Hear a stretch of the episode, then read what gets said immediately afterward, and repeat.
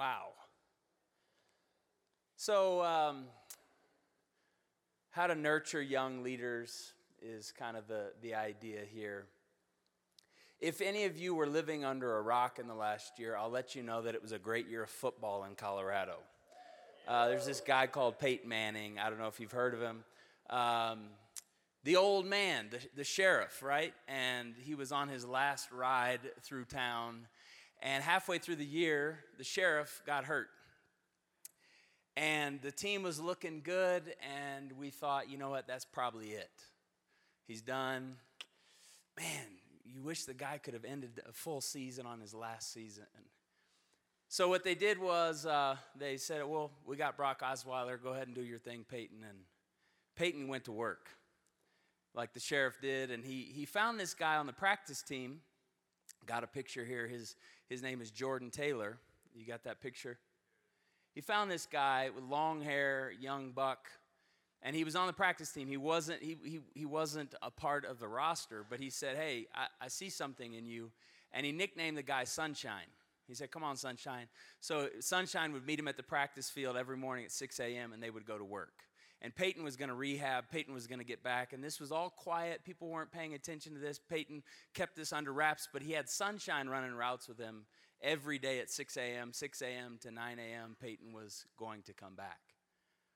Well, you all know the story. He did come back, and right at the end, he led his team to a Super Bowl championship, and it was a beautiful year. But Peyton, the, the, the cool thing about this story is that Peyton, we all know, he rode off into the sunset. The sheriff retired. But do you know who's on the roster this year for the Denver Broncos?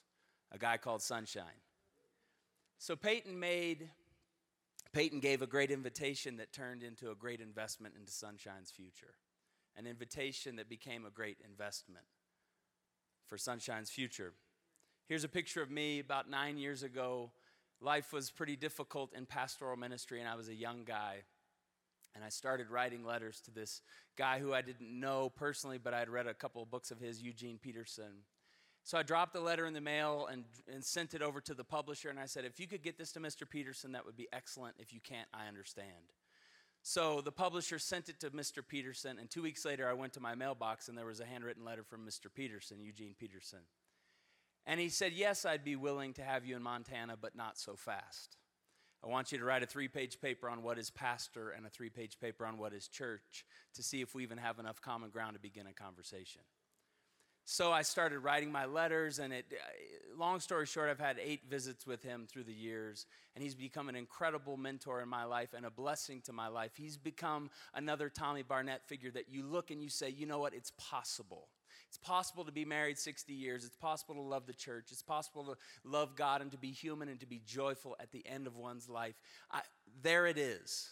Eugene Peterson, it started with a great invitation that became a great investment in my life. A few years ago around the church, I saw this guy who was uh, one of our volunteers. And he would help and he would help and he would help and he'd help us make videos. And I thought, this guy is hilarious. This guy's really funny. And so I went to him, I said, John, I want for the next leadership meeting, I want you, I think you're funny. Why don't you tell some jokes? I'm going to give you 10 minutes, the first 10 minutes of our leadership meeting, and I want you to stand up and tell jokes because you're funny. And he goes, Why would I do that? I can't do that. I'm not a stand up comedian. So the next month, the leadership meeting came up, and I gave him the first 10 minutes. And John stood up there and he brought the house down. And he came up to me afterwards. He said, I really liked that. That was fun. Like, man, I think I want to keep trying at that. This guy now has videos that have had 10 million views on YouTube. He's a full time stand up comedian traveling the country, and he loves Jesus, and he's given the church something to laugh about. And he said, You know what, Daniel, that invitation changed my life. Is an invitation that became an investment in his future. Several years ago, Pastor Brady came to several of us on the, the team and he said, I think you're ready to preach every week. Oh, okay. Um, so don't worry, uh, we'll meet every Tuesday. We'll talk, we'll go through the text, we'll pray, we'll, we'll chat it through. Hey, let's read things together. And it was an invitation that became a great investment in my life and in so many lives around this team because Pastor Brady saw something in us before we were really ready. He called us out. And it was an invitation that became a great investment in my life. Pastor Brady knew what Gladwell wrote that it takes 10,000 hours to become a master at something.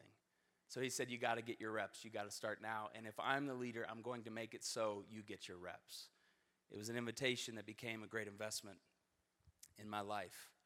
Which leads us to the one who understands this concept better than any of us Jesus Christ of Nazareth himself, who went down the dusty roads of Palestine and found some chumps, stealing people blind, robbing old women at the tax booth. And he said, You know what? I see something in you. You should walk with me. Go ahead and take up your cross and just follow me. Trust me. I see something in you. It became an invitation that led to a great investment in the future of the kingdom of God. It started with an invitation that became an investment.